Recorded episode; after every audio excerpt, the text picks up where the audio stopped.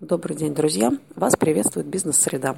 С вами Анна Ипатова, digital-директор компании «Лаборатория трендов». И сегодня хотелось бы поговорить о конкуренции. Конкуренция в бизнесе – это, в общем, повсеместное явление. На всех практически рынках конкуренция существует. И отношение к конкуренции очень важно для современного бизнесмена – Потому что понятно, что в любой отрасли, в любой э, сфере деятельности возникают какие-то ресурсы, к которым все участники, все игроки рынка э, стремятся. Они стремятся получить их как можно больше. Это может быть сырье, это могут быть э, финансовые предложения, это может быть, э, в конце концов, аудитория, доступ к аудитории. И, соответственно, компании пытаются получить э, как можно больше часть этого ресурса. Ну, в идеале, конечно же, все. Соответственно, условием для возникновения конкуренции служит то, что есть некий ресурс. Ресурс этот, во-первых, ограниченный, потому что ну, неограниченный ресурс, он не вызывает никакого конкурентного момента. И точно так же ресурс должен быть достижимым, чтобы его, в принципе, можно было заполучить, потому что если ресурс недостижим, конечно, он также никакого интереса не вызывает. Соответственно, когда компании выходят на рынок, они видят этот ресурс и вступают в своего рода состязание, где каждый из участников ну, пытается заполучить первый приз, первое место, да, получить э, максимальную часть от этого ресурса. И как в любом спортивном состязании, кроме того, чтобы э, стремиться там, перемещаться самому, нужно при этом смотреть, а что вообще делают конкуренты для того, чтобы быть в курсе событий, для того, чтобы не упустить, э, когда изменяется, например, ситуация в процессе продвижения там, по, ну, скажем так, по дистанции в данном случае. То есть, чтобы быть э, всегда, э, на, на, как сказать, контролировать ситуацию, в общем. А, иногда случается так, что когда мы говорим про отслеживание конкурентов, кроме вот непосредственных прямых конкурентов, которые прямо вот рядом с вами находятся и что-то делают, э, компании не знают, за кем им стоит наблюдать. Поэтому хотелось бы немножечко э, расширить понимание о конкурентах, э, так как конкуренция вообще достаточно глубокая тема, которую мы, конечно же, не успеем рассмотреть в рамках нашего сегодняшнего подкаста, но об этом вы сможете подробнее прочитать в статьях, которые присутствуют в описании. Итак, когда мы говорим про конкуренцию, нам на ум обычно приходят прямые конкуренты. То есть, если мы говорим, что вот есть ли у вас конкурент, обычно компания сразу назовет нескольких конкурентов, которые являются прямыми. То есть они работают с той же самой целевой аудиторией и э, делают в принципе, тот же самый бизнес тем же самым способом. То есть используют ту же самую технологию удовлетворения потребностей, собственно, целевой аудитории, на которую нацелены все коммуникации. Это самый очевидный вариант, и понятно, что за прямыми конкурентами все-таки все наблюдают, э, проводят конкурентный анализ, каким-то образом интересуются, да, а что там вообще у них происходит.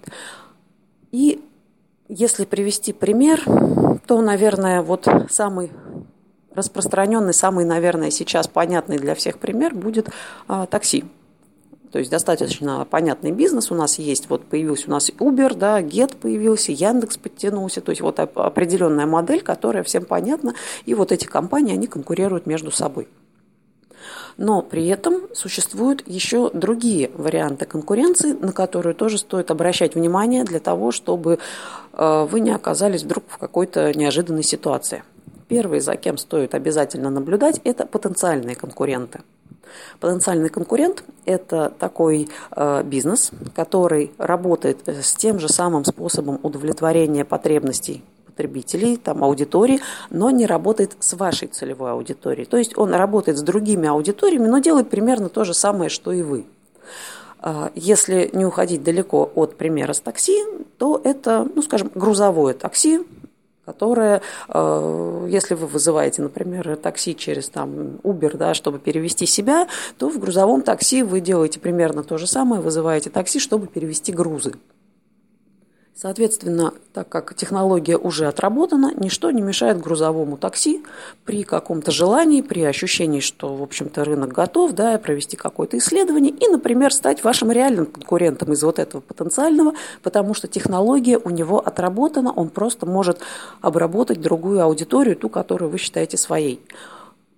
Например, вот был такой пример ну, грузовичков, наверное, если Москва-Питер, вы в курсе. Это была компания, которая занималась грузоперевозками. Потом, собственно, ее владельцы решили расшириться в такси, образовалась таксовичков. Компания, которая, в общем-то, и составила конкуренцию э, такси, агрегаторам, и сейчас она вот активно развивается в этой бизнес-модели. То есть вот так на рынке вдруг, откуда ни возьмись, появился новый конкурент. Поэтому, если мы чем-то занимаемся, кроме прямых конкурентов, мы всегда следим за потенциальными конкурентами. Второй момент. Кем, за кем еще нужно следить, э, существуют так называемые конкуренты-субституты по аналогии с товарами-субститутами, товарами-заменителями, если их можно еще так назвать, это конкуренты, которые работают с вашей же, в принципе, целевой аудиторией, то есть той аудиторией, с которой работаете и вы, но при этом удовлетворяют ее потребности другим способом. То есть если мы в плане такси работаем, например, с сегментом э, людей, у которых есть права, но нет машины, они там, рационально посчитали, что содержание машины это дорого, особенно в условиях большого города, это нужна парковка, стоянка, гараж, там что-то, это платные парковки в центре, эту машину нужно обслуживать, содержать, там, страховать и так далее. Они решили от этого отказаться и, предположим, пользуются услугами достаточно дешевых э, как бы, такси в какие-то моменты. У них есть вариант воспользоваться конкурентом-субститутом в виде каршеринга. Понятно, что система бизнеса – это другая, но при этом э, формально человек получает точно такое же удовлетворение потребностей. Он перемещается из пункта А в пункт Б. Соответственно, в какой-то момент э, этот конкурент-субститут может поменять какие-то условия в своем бизнесе, и часть, часть э, клиентов, часть аудитории, которая, например, была вашей, она может перейти к нему на какое-то время, предположим. Потому что бывает, что на а, рынках, опять же, у субститутов что-то произошло, что-то поменялось, да, снизились цены, изменилась конкурентная ситуация, и часть вашей аудитории может начинать предпочитать э, транспорт в виде каршеринга. Если мы, опять же, говорим о такси, конечно. А, таким образом, мы понимаем, что конкурентов-субститутов тоже нужно принимать во внимание и за ними наблюдать. Ну и еще один момент – это совсем не опасные конкуренты, которые, э, в принципе, работают с другой целевой аудиторией, и, в принципе, они удовлетворяют ее совсем другим способом, и они фактически даже, вот сложно представить, чтобы они были вашими конкурентами, но иногда бывают очень интересные моменты в том плане, что э, как бы происходит взаимозамещение, так сказать, в кошельке потребителя. Потому что, ну, например, если мы говорим про пример с такси, да, можно сказать, что у такси такой вот неопасный конкурент – это метро. Все-таки разные люди ездят на метро, и вряд ли тот, кто ездил на такси, пересядет на метро просто так, а с метро на такси, ну, только если совсем изменится э, уровень жизни, либо какой-то формат деятельности, то есть что-то серьезно изменится у этого человека.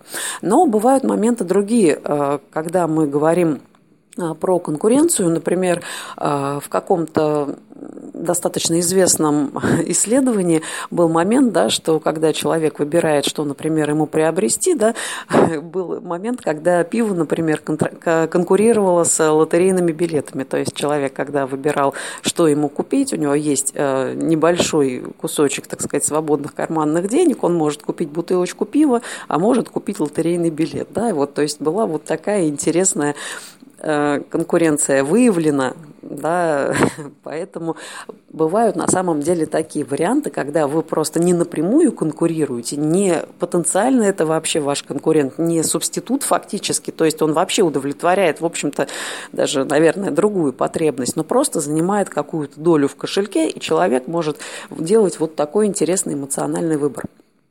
Поэтому обычно, когда говорят, что у нас конкурентов нет – Э, это все э, немножечко фикция, потому что конкуренты есть всегда. Иногда бывает ситуация, на каких-то рынках выходит компания, выходит стартап и видит, что нет именно прямых конкурентов. Вообще в этом случае лучше насторожиться, лучше перепроверить, посмотреть историю этого рынка. Прежде всего потому, что если конкурентов на рынке нет, а может быть там и вообще делать-то и нечего. Потому что на самом деле э, совсем не быть конкурентов и при этом а, быть Э, наличию, так сказать, платежеспособной аудитории, это такое возможно только в случае каких-то инновационных продуктов, и то, когда рынок еще фактически не сформировался. И здесь будет сильна, в общем-то, э, сфера влияния товаров-субститутов. То есть, если вы хотите удовлетворять какую-то потребность, если потребность действительно существует, то люди же как-то без вашего продукта с ней справляются, правильно? То есть вы будете выходить на новый рынок, вы будете его формировать под себя. Только в этой ситуации, в общем-то, может не быть действительно конкурентов. И то, как только у вас пойдет бизнес, естественно, другие компании обязательно на ваш рынок подтянутся, если, опять же, в нем есть деньги, если в нем можно работать. Соответственно, если вы видите, что рынок есть, а конкурентов на нем нет, то стоит все-таки очень озаботиться какими-то глубокими изысканиями и посмотреть, что, может быть, они были, но просто все уже умерли, потому что ну, просто не смогли на этом рынке работать. А, Еще один момент, который хотелось бы именно в рамках разговора о конкуренции обсудить, это виды конкуренции, потому что понятно, что есть э, разные варианты влияния так сказать, отдельной компании на цену. И а, в зависимости от этих вариантов мы можем выделять и разные конкурентные виды. Например, монополия, олигополия, э, монопсония, ну, то есть разные варианты, когда существуют разные соотношения числа потребителей и числа производителей либо продавцов. И в этой связи очень часто встречается на рынках именно вариант э, ценовой конкуренции. Когда мы говорим про ценовую и неценовую конкуренцию, один из самых таких Э, наглядных вариантов, да, которые мы очень часто встречаем, что э, люди, например, э, играют ценой, пытаясь снизить цену, пытаясь тем самым привлечь нового потребителя, каким-то образом его сделать своим. В принципе, это часто встречается, когда новая компания выходит на рынок, выводит новый продукт, и эта ситуация достаточно временная. А почему она, в принципе, тупиковая? Какой современный, так сказать, путь конкуренции стоит выбирать? А, если вдруг у вас возникали мысли снизить цену и быстренько что-то на этом выгадать, опять же, если это временное явление, если это какая-то акция и так далее, это нормально. Но при том варианте, когда вы снижаете цену, вы прежде всего снижаете прибыльность. Понятно, если а, у вас действительно есть ресурс на то, чтобы снизить цену и, предположим, выдавить вашего конкурента, пересидеть его с низкой ценой, ну, тогда вы, конечно, молодцы. Но обычно именно в ценовую войну вступать может далеко не каждая компания, потому что, например, маленькому бизнесу с крупным вообще тягаться по цене сложно, у крупного большие преимущества в объемах, он может за счет объема закупок получать низкие цены, может получать дешевые кредиты, за счет, собственно, известности компании привлекать э, сотрудников более профессиональных, э, которых интересует прежде всего престиж организации, а не только высокая зарплата. Таким образом, понятно, что, например, небольшой бизнес вряд ли сможет предложить цену ниже, чем у такого крупного бизнеса, и не только предложить, а действительно долго ее удерживать, ну просто потому, что у него не хватит ресурсов, потому что прибыльность у него снизится, и он не сможет развиваться, и в итоге такой бизнес, скорее всего, сам себя изживет.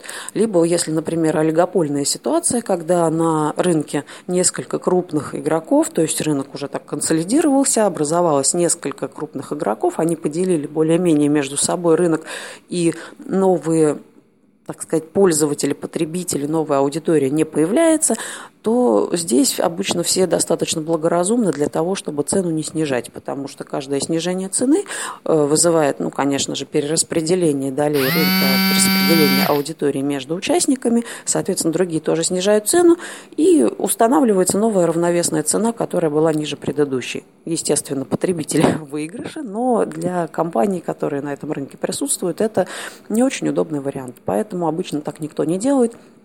И компании в том или ином виде используют варианты неценовой конкуренции. То есть, если мы говорим про неценовую конкуренцию, это фактически два направления. Первое направление – это стимулирование сбыта, то есть рекламные, маркетинговые, пиар-активности. И второе направление, которое может вам помочь именно в неценовой конкуренции, это дифференциация. Дифференциация чаще всего делается путем позиционирования компании относительно конкурентов, так как у каждого товара есть какие-то э, объективные, технические, физические характеристики, которые придают ему особенность потому что понятно, что на большинстве рынков сейчас товары все-таки не идентичны. Если мы говорим про конкуренцию, она несовершенна. То есть в отличие от, например, какого-то гипотетического базара, где продается картошка у всех продавцов одинаковая, да, это очень редкий случай такой конкуренции, где все продавцы, в принципе, в одном положении, товар у всех одинаковый, можно выбирать любого. Все-таки на большинстве рынков такого нет, товары неоднородны и не идентичны, и, соответственно, можно каким-то образом путем Э, подбора правильных физических характеристик, подбора дополнительных услуг, подбора э, моментов, которые повышают э, престиж компании, имидж, создают правильной компании, создавать э, дополнительную ценность, за которую ваш потенциальный потребитель будет готов дополнительно заплатить цену, которая будет рыночной, чуть выше рыночной, но, по крайней мере, вам не придется ее снижать. Об этом мы поговорим на следующей неделе. С вами была Анна Ипатова, digital-директор компании «Лаборатория трендов» в подкасте «Бизнес-среда». Спасибо. До свидания.